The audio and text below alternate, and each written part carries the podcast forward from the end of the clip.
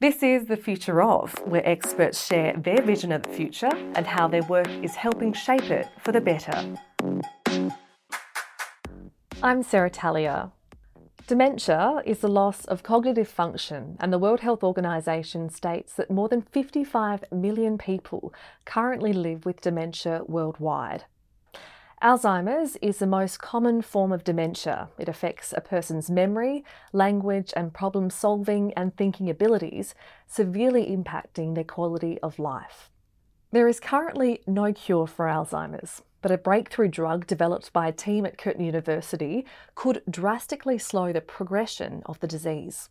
To explore this topic, I was joined by Professor John Mamo and Professor Virginia Lam from the Curtin Health and Innovation Research Institute. If you'd like to find out more about this research, you can visit the links provided in the show notes. John, you were on the podcast in 2019 to talk about Alzheimer's disease, but since then, you and your team have been very busy developing further research into a toxic protein called amyloid beta and its potential link to Alzheimer's. Can you tell us about what you found? Yeah, thanks very much. Um, yeah, we had a hypothesis that really commenced about 10 years ago.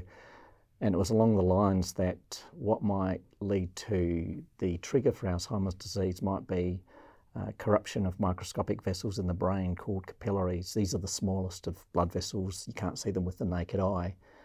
And what our early lines of research inquiry suggested was that there was something occurring outside of the brain, something being secreted into blood, which compromised those microscopic vessels.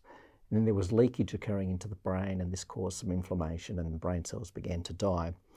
Um, the breakthrough discovery, which really was only realised in 2021, where we published a really substantial paper, is oh, about eight years ago we had deliberately wanted to test the hypothesis in the most robust way possible, and that was to genetically engineer some mice, make them human like in some ways, to see whether this pathway that Alzheimer's might occur from outside of the brain was actually just a, you know, a crazy idea or one which really had some relevance to it. And the gist of the findings are as follows. So, probably a number of your listeners would know that in Alzheimer's disease, it's characterised by the accumulation of protein in the brain uh, called amyloid beta. And if that protein persists in brain, it can compromise the viability of brain cells. They will die. You'll get silent inflammation and cognitive um, loss occurs later on in life. Um, our hypothesis was, and the discovery was, that amyloid beta is also made outside of the brain and it's actually secreted as um, a primary physiological function, which is to regulate how fats are metabolized. So, all of us get our LDL cholesterol level measured periodically, and LDL is one of these um, complexes in blood which transport um, lipids in the aqueous environment of the blood. And amyloid is one of the proteins which tells those lipids where to go to. And the gist of our discovery was that if one produces too much amyloid over too long a period of time, it will progressively compromise the integrity of those brain capillaries. And the whole lipoprotein, the lipid the fat amyloid complex leaks into the brain, and that's what causes the inflammation. Now, the exciting thing about that is twofold. One is that if this is really a pathway for Alzheimer's disease, then we've got a target to identify and develop prevention strategies. And we've done a lot of work which says that we know components of the diet can influence how much of the fat amyloid you have in blood.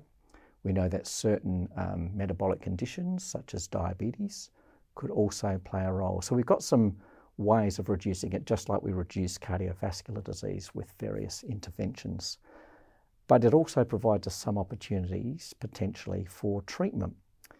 And one of the major lines of research inquiry that Virginia and the others in the team and I have been pursuing is we've identified uh, a drug that was used many, many years ago to reduce cardiovascular disease risk, which has a really profound effect on how much of this fat amyloid is being secreted into blood. And in the studies which um, led to a clinical trial which we launched last year, those studies found in our animal models that if you suppress the amount of lipoprotein amyloid in blood, you'll preserve the brain capillaries, you won't get leakage into the brain, and the brain cells remain healthy. Um, and cognitive function is kept constant. So that's really exciting because it's a historic drug that was used clinically. We already know quite a bit about it. We know its safety and tolerability, and um, we were fortunate to have a really good team of, um, of uh, leading um, discipline um, physiologists and medical people and we were able to secure some funding through the Medical Research Future Fund to launch a clinical trial commencing initially in Perth, uh, looking at people with um, early Alzheimer's and whether this strategy is going to be effective in supporting cognitive function. So you've been mentioning we a couple of times. I'm going to welcome Virginia in. When you're talking about those clinical trials, Virginia, you and the team have begun those trials of the drug Probucol, which John has been pointing to. The trial will test whether Probucol can prevent amyloid beta from leaking into the bloodstream and into the brain. Can you tell me more about how Probucol works? You've touched on it a bit there, John, but also what do you hope to discover from this trial? Yeah, sure. Well, thanks for having me on here today. Um, so, yeah, like John um, covered before, Alzheimer's disease is a very multifaceted disease. So, you've got breakdown of brain capillaries, so the tiny vessels um, that essentially protect you from the peripheral meta- uh, metabolism from the brain, um, as well as inflammation and oxidative stress. So, what is really important is to identify an intervention that can actually target all three of these mechanisms as well as other mechanisms as well. So, what Probucol actually does, it's, it's we call it the wonder drug, um, but essentially it, um, it's able to target um, a number of these mechanisms more or less at the same time. So we've shown in our animal model studies is able to reduce inflammation in the brain, is able to protect the vasculature, so the brain capillaries, um, and all in all, it can actually support cognitive function in these animal models of Alzheimer's disease that we've worked with. So we're actually the, the only uh, team in the world that we're aware of that's using Probucol um, for this indication for Alzheimer's disease. So at the end of this two-year um, randomized control trial, we're hoping to see stabilization of cognitive performance. Um, so we're hoping to see less um, degenerative changes seen in the brain. Um, so yeah, that's that's what we've been working on for the last couple of years, and we're hoping this transpires to to helping. You know, there's millions of people that have dementia right now, and that's expected to, to keep growing unless we find a preventative cure. And so, if that is the case, if Probucol does uh, is found to stabilise cognitive performance with early Alzheimer's, what could be the impact of that? How significant is it? Well, the impact can potentially be huge. Um, Probucol has been historically used as a lipid lowering drug, so the, the safety and the tolerability um, of the drug is very, very well characterized already. Um, so, you know, you can kind of not necessarily skip a lot of the, the phase one trials required to, to get a drug through, but a lot of it is, uh, you know, understood about how the drug works. Um, so, yeah, I think um, what we, we hope to find by the end of the trial is that we can prevent or, you know, stop the Alzheimer's process from, from getting worse. And Virginia, you mentioned that there are millions of people that mm-hmm. are, are affected already. Mm-hmm. The World Health Organization predicts that 139 million people will be living with dementia by 2050. And for, for context, it's estimated more than 55 million people are living with dementia mm-hmm. right now, with Alzheimer's being the most common form of dementia. Sure. What are some of the reasons behind that really high forecast?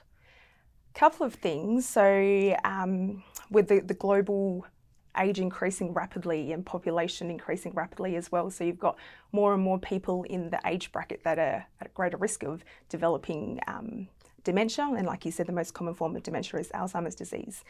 Um, so, you know, there's a lot of risk factors um, that can be modified through lifestyle and environmental factors as well. So, obviously, some genetic factors do um, increase risk of people getting Alzheimer's disease, um, but there are certainly lifestyle factors that um, we can all control. Um, so, for instance, um, vascular risk factors, you know, and there's also like obesity as well, and stroke with the cardio- uh, cardiovascular heart disease as well. So, yeah, it's it's really controlling these risk factors, um, whether it's controlling eating, our dietary patterns, um, whether it's behavioural changes, you know, sedentary lifestyle. So there's, there's a lot of that, particularly, you know, um, with with dietary factors, ad- adaptation of Western style diet. So the, there's a lot of people that aren't looking after their diet. So that's one of the things that we can we can definitely just work on initially. So what are John? What are some of the current treatment options for people that uh, who are living with Alzheimer's? So unfortunately, um, not real good in my opinion. Now there has been a lot of hype in very recent times. So if I can explain to you the various class of drugs and how they essentially work. So there's a couple of strategies, uh, drug strategies, which are there to treat people who have cognitive impairment. One essentially is to try and support the crosstalk between brain cells to get them to communicate better. Um, usually, people who take those class of drugs will get uh, only some will benefit for a short period of time and it won't be sustained. Then there's another class of drugs which target a particular um, toxic component, which tends to build up. Not amyloid; it's a different pro- it's a different com- component. Um, and similarly to the other drug which supports communication between cells, some people will benefit for a short amount of time. The last 12 or 18 months, there's been um, a lot of media attention about a new class of drugs which have been designed to chisel away at that accumulation of protein, this amyloid protein, which occurs in the brain, which is thought to cause the disease process. Um, there was a lot of trouble initially um, developing those drugs safely for human use. Um, but the latest studies have shown that these drugs are very effective at reducing the amount of plaque material which is accumulated in brain. And just at the end of last year, at the um, probably the world's biggest stage for clinical trials in Alzheimer's disease, which was held in San Francisco, uh, a lot of attention on a new drug called lecanemab. Um, so this is one of these um, therapies that chisel away at this toxic plaque protein. The controversy, in my opinion, and many in the area are, are really quite concerned about, is that it, it, was undeniable that the drugs effectively reduced the amount of amyloid accumulation in brain. However, when you actually took a look at the effect it had on cognition, i.e., the memory and the behaviour and so forth, there was no difference between people who were randomised to the placebo control. So, the best readout I think you can get from these latest studies is that um, they've developed a, a, strategy to potentially change the pathological course of the disease, but at the moment they're not sufficiently effective to have any real impact on the person living with the disease. Now, the reason um, many are concerned about this is these interventions are a hugely costly. We're talking like you know fifty-five thousand dollars US per annum they require intravenous injections, with about one in five people having a serious adverse event to that. So you have to weigh up if you want to go down that course of intervention, um, whether you know what's what's the benefit to the person living with the disease, um, and that's arguable. The precursor uh, drug prior to lecanemab, which was approved early last year. Um, probably in the first quarter of last year, the FDA, that's the regulatory body in the United States, their system is to appoint an expert advisory panel to review the evidence of efficacy. And 10 out of 11 or 10 out of 12, I can't remember, had recommended not to approve the drug because the evidence wasn't there of any effect, any benefit. Nonetheless, the regulatory authority approved it and no one can understand why. Why would you have an expert panel who understand these studies to give you advice only to ignore that advice? And you know that that's bewildering. And in Australia, we've got the Therapeutic Goods Administration, and we'll have to see what their advice is by way of approving lecanemab. It's very likely that it might be approved, but you know, from my perspective, um, I don't think we've got any pharmacological intervention that significantly alters the course of the disease. I think it's more um, hype to provide hope than real effectiveness. Um, our strategy is very different. We're looking at uh, preventing the accumulation of the drug and, most importantly, preserving those brain capillaries because at the end of the day, brain cells have to utilise um, energy and nutrients coming from the blood supply, and that's only delivered by way of those microscopic blood vessels. If you lose their integrity, then you're doomed, essentially. So ours is quite different. It's a very vascular focused. It still has an amyloid consideration in that we think it's the amyloid in the blood that's disrupting the capillary integrity. Um, and we think the deposition of that amyloid in the brain, which you see very late in the disease process, is really end stage. It's, it's consequence, it's not cause. So I think they're targeting too late downstream with the current drugs that they're using. What could be the impact if that does that is approved by the TGA on the studies that are underway at the moment? For the existing drugs or Yeah, for ours? For yours, for Oh well, look for ours. I mean, let's be really hopeful. We don't have, you know, we don't have any results yet. Uh, our study is a double blind, and it'll be some years away before we have that data. But in the best case scenario, you know, at the moment, um, dementia is the biggest cause of death for women in Australia. Second biggest cause of death for the uh, population overall, global population, which is getting older, as Virginia indicated. Uh, and in my opinion, and that of many others, we have no effective therapies on the horizon. This is one of the most costly diseases to manage, and it will. There's forecasts. Um, there've been massive reports on it. It will notionally cripple health systems worldwide unless we go to a system where we just ignore it. You know, lock people up and leave them to perish. Um, it is frightening if you look into the details of what's ahead. So we need really to identify strategies around prevention and strategies for treatment. Um, and if you can just slow the disease by, you know, even, you know, five to ten percent, because this occurs normally much later in life, then there's other biological factors which will come in, you know, cardiovascular disease or cancer or you know something else, which will which will um, mean we'll see less incidence of um, uh, Alzheimer's and dementia.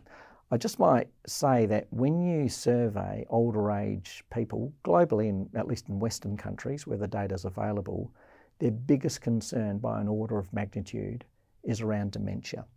You know, people, you know, there's, you know, people fear all sorts of, you know, death. It's a scary thing for many of us. Um, but people are most concerned, older age people, older age Australians are most concerned about losing their ability to reason and to communicate and independence and recognition of their loved ones and families. It's their biggest fear, and that's by an order of magnitude compared to other major uh, causes of death and disability in this country. Given that fear and given the rates of um, death that go alongside this uh, disease, are you surprised there isn't more urgency in this space? Obviously, there is within your team, but outside of that? Look, uh, I think there's a, a, huge global effort to sort of look for um, strategies to treat disease. Um, you know, I think I think the way research is funded internationally, if you are pushing for a paradigm shift, it's incredibly hard to get funding, and we've experienced that. Um, for us to eventually secure funding um, to support our preclinical, that's before we went to clinical studies, and the clinical trial um, was exhausting because the reviewers who look at your grants and your applications are so wedded to a school of thought which is entrenched. Um, so that's always really, really difficult. Um, I'd like to think that um, us suggesting that Alzheimer's is really a disease of vascular origin, we're kind of reopening a, an old hypothesis in some ways. I think that would hopefully encourage um, a lot more interest and this this possibility that the disease can occur outside of the brain because of things that are occurring around the way we metabolize fats provides tremendous opportunity. The one great opportunity we have with Probucol is that um, there's no intellectual property that could be protected. There's too much. We've published our results in our preclinical, and in some ways that was intentional. So there's you can't protect that commercially. So drug companies can't capitalize on that. And Probucol is very cheap to manufacture. It's incredibly stable. So in the best case scenario, and it would be a legacy, you know, um, departure for me if I when I leave research eventually. But the legacy wish for me would be that tro- Probucol had some efficacy. You know, we can support people so they can get another two or three years of good quality life, slow that disease down um, by providing them a drug which is going to be globally available. So there's many pharmaceutical companies that will make generic drugs, and because they're selling so much of it, they're still going to make a very handsome profit. So, you know, at the end conclusion of this um, study, if it works, it can go global very quickly. Well, I think there's a lot of people listening that are crossing their fingers right now for the whole team and, and for the study. Uh, before we move on to the next part, Virginia, I just wanted to ask you you touched on it uh, briefly a moment ago. Mm. What are the ages that are most at risk for Alzheimer's and some of the lifestyle changes you might be able to make in the lead up to that to reduce your chance of being um, of having the disease? Sure. So um, there's different age groups that affect um, are affected by Alzheimer's disease, but it's mostly the individuals individuals over 65 years of age and above that are mostly affected by the late stage um, of the disease. So talking about lifestyle factors, um, you know, thinking about different saturated fats, trans fats that can actually increase the amyloid beta burden that we've been talking about that Probucol can actually target. Um, so you know, thinking about, um, you know, just li- lifestyle choices as well, being active, um, cognitive training as well. Is just, I like to think of Alzheimer's like um, disease in like heart disease in the brain really is is really keeping the brain active, keeping it healthy, yeah, keeping the vasculature, so all the brain capillaries we've been talking about, keeping them nice and you know functioning optimally. Do you mind if I add a couple of points just to that, if you don't mind? Um, there's two things that I think um, often get overlooked, which I think are really important. Um, but, you know, a global phenomenon is our drinking culture, and Australia's got a huge drinking culture, and the al- we know alcohol affects the integrity of the brain capillaries. Um, it probably makes them more leaky, and uh, you know, our view as a as as physiologists in our team is that it's the cumulative effect of multiple insults that put you at risk of developing any neurological disorder, not just Alzheimer's disease. Um, so when you think of what you're doing over decades of life, you know, from a teenager when you're getting let loose, um, you know, from our point of view, every every poor meal you have, every alcohol drink that you have, you're adding you're adding a level of insult there. So it's hard to persuade people to think of long term events and effects that are occurred decades in life later. But it is a slippery slope we're all on, and occasionally it's good to reflect on, you know, when you're going through periods of life, celebrating things, you know, can you reduce those insults and reduce that cumulative effect? The other one I just wanted to mention is that we do talk about, you know, brain training and use it or lose it. The other critically important thing is uh, around um, getting good quality sleep uh, and resting the brain. So often people come home exhausted from work. What do they do? They might have a glass of wine. You know, everyone's being fed, sit in front of the TV. You're absolutely exhausted, but you've got visual processing, auditory processing, and it just continues to go on. And your brain is the most energy demanding organ that you can possibly imagine. It's got more spark plugs to utilize glucose than anything else. And I think we really underestimate the importance of just resting the brain. It's not always about brain training. You wouldn't run a marathon and then go back and you know just continue to do some walking exercise or something. So it's great, you know, many of us are mentally challenged with the kind of work that we do. We get home, we've got stimulation constantly around us, we've got digital inputs constantly around us. And I think personally, I think it's critically important to find times to just cut it off, cut the inputs that you don't need off. And it can be little things. You could be driving in the car. Do you have to have the radio on every single time? You know, like, is it all the time? Yeah, of course, we always want to listen to which Which podcast? Sure, absolutely, exactly. but I think just resting the brain is something that we just really underestimate quite a bit. And considering is our sleep effective, what can we do to support better sleep habits? Really important. That really back to the basics investment in yourself. I think um, you've both been able to really bring it home. We're just going to pause for a quick break. We'll be back right after this message. New diseases and the steady increase of the world's population have highlighted the growing need for healthcare experts. At Curtin University, our flexible postgraduate programs are taught by industry leaders and mix theory with practice to allow you to become a skilled and caring healthcare professional, even if you've never studied a health degree. Depending on your program, you'll have the chance to work on real research initiatives with an industry partner or take part in a practical placement at a student run health clinic. Get started on your postgraduate journey today by visiting curtin.edu forward slash postgrad. And we're back.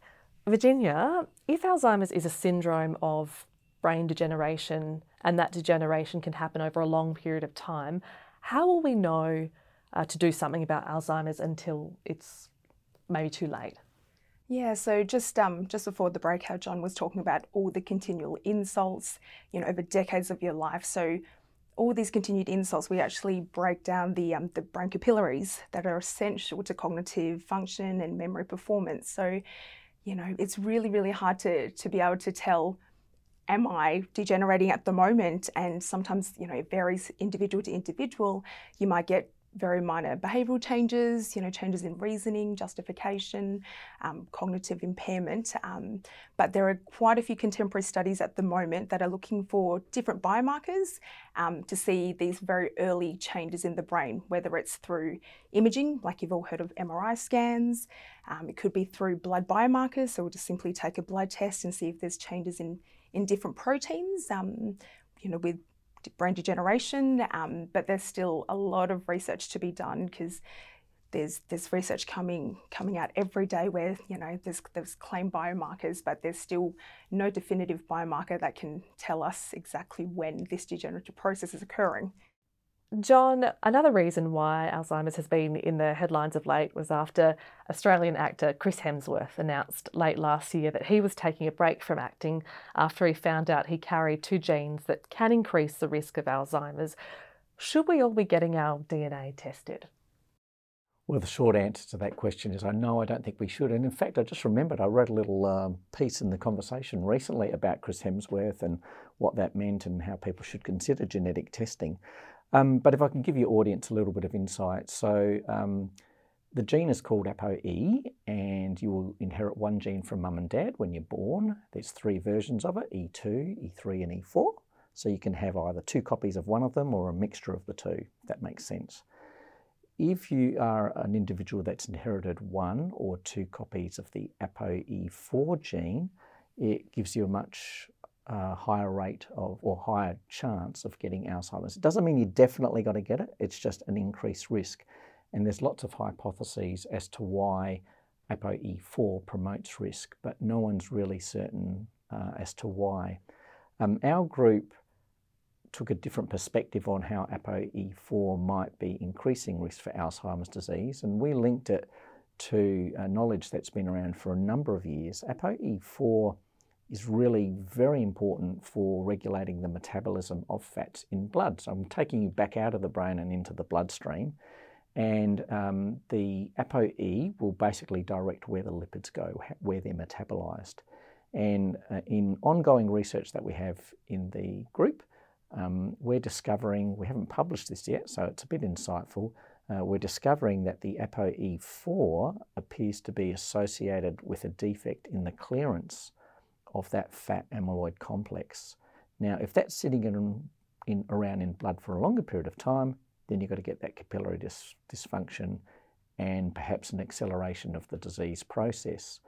So we think that's the pathway by which ApoE4 is increasing risk.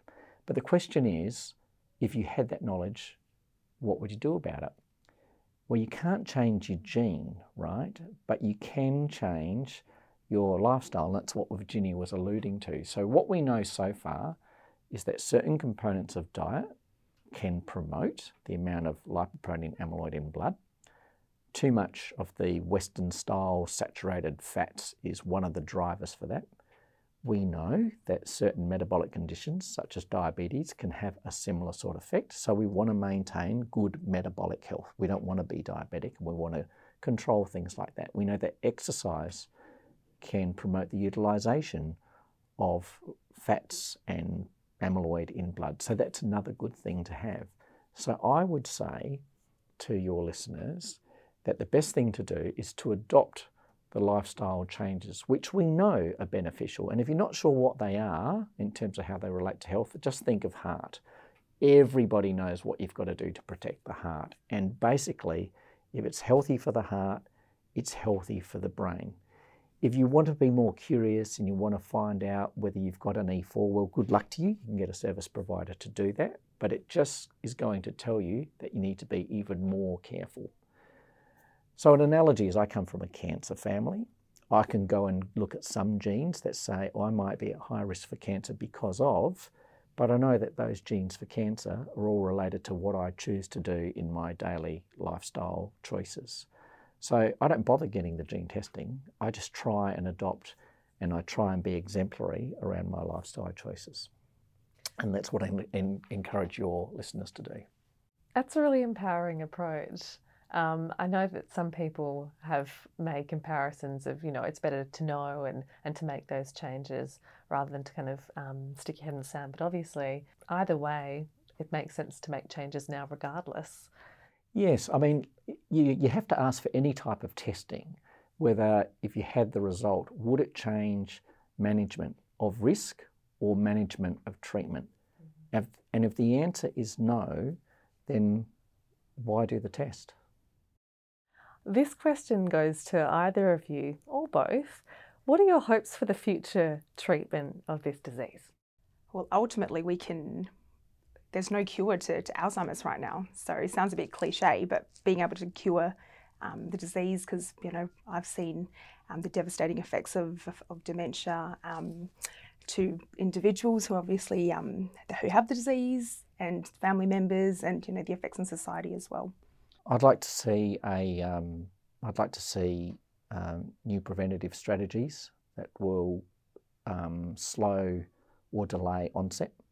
I think it's probably inevitable as we live longer that people will succumb to this, but if we can slow progression, um, that's got to be enormously helpful to the person living with the disease, to their caregivers, to the economy, um, and other biological factors will come into play.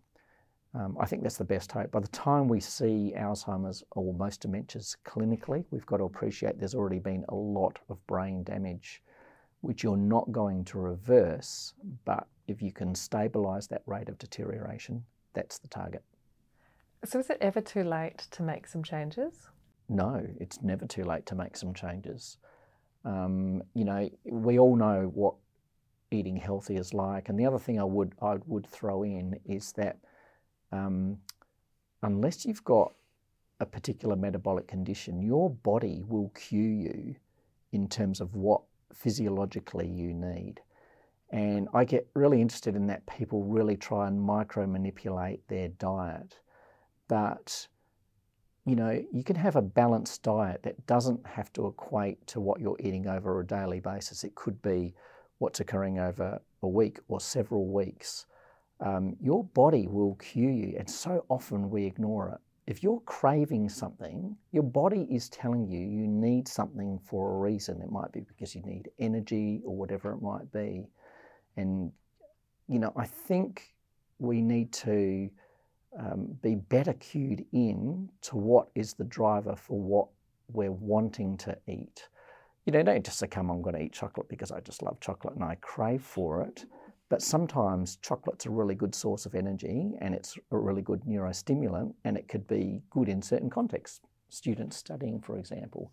So I think we need to be a little bit more in tune with what our body is actually suggesting we may need.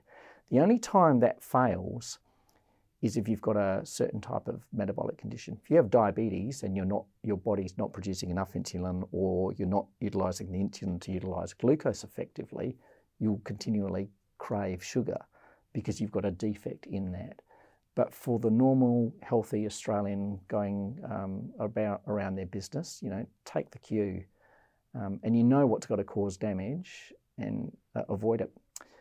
You know, I, I use another analogy, and you may want to edit this one out. But you know, uh, if you, my, the one is is if you have a wound on your hand somewhere, you wouldn't pick it at and then put a band aid on it and then picket it and then put a band aid on it, would you? And the vasculature and the microvasculature on the brain, I want you to think in that context. If you knew that alcohol or eating this particular meal is going to give those microvessels a bit of insult, and then you eat well and you don't have alcohol, so they go into a recovery phase, and then you do it again. You wouldn't keep picking at the wound on your hand. So, why do you keep insulting what's occurring within your body, which you don't feel acutely at the time? And that's the way we have to think. Every choice you make, everything you put in your mouth, every lifestyle you choose to do has an impact on your physiology, on your functioning organs. And it's the cumulative effect of your lifestyle choices over years in life which are going to dictate whether you're at high risk of dementia, cancer, heart disease, diabetes, and the list goes on. So if we can reinforce positive thinking about what we're doing on a daily basis, I think that's a great take-home message. Just finally, to both of you, I'd love to know what actually inspired you to become researchers in this area. Well, I've always had a really, really good support team. I actually did my PhD with John, so um, you know, you do learn from the best, and, and his passion is, you know, second to none. Um, but we don't only research Alzheimer's disease. We, we've recently been looking into preventative strategies, looking into uh, multiple sclerosis, and most recently um, chemo brain as well, which is um, cognitive impairment due to chemotherapy treatment um, for, for people with cancer. So, you know, there's a common theme there. It's, it's mostly um, brain disorders that don't have a cure right now. So, so that's that's my big driver to, to hopefully make a difference, no matter how small, um, to the society. Yeah, look, I go back to a, a, concept around an old saying, which is the gift of giving. And you know, you may have heard that they say that the giver actually gets more benefit than those who receive the gift. And nothing excites me more and to be working with um, people of such knowledge. I find it such a privilege um, and to be blessed by people who are just wanting to improve the well-being of people's lives. That's what drives me. That's what pushes us through the cycles of not getting funding and and working on some of these harebrained um, research concepts that we have. You know, I think it's you know extraordinarily um, wonderful to be able to be pursuing lines of research inquiry, which just may, just may make things a little bit better for people who are facing, you know, really challenging health futures. I think that's pretty exciting, and you know, I celebrate people who make discoveries like that, you know, every single day. Thank you for both coming in and for sharing the wealth of knowledge that you have in this space and many other spaces, um, and really striving to make those big changes in society Best of luck with the study and the rest of your research. Thank you Thanks so, so much. much. You've been listening to The Future of, a podcast powered by Curtin University. As always, if you've enjoyed this episode, please share it. And don't forget to subscribe to The Future of on your favourite podcast app. Bye for now.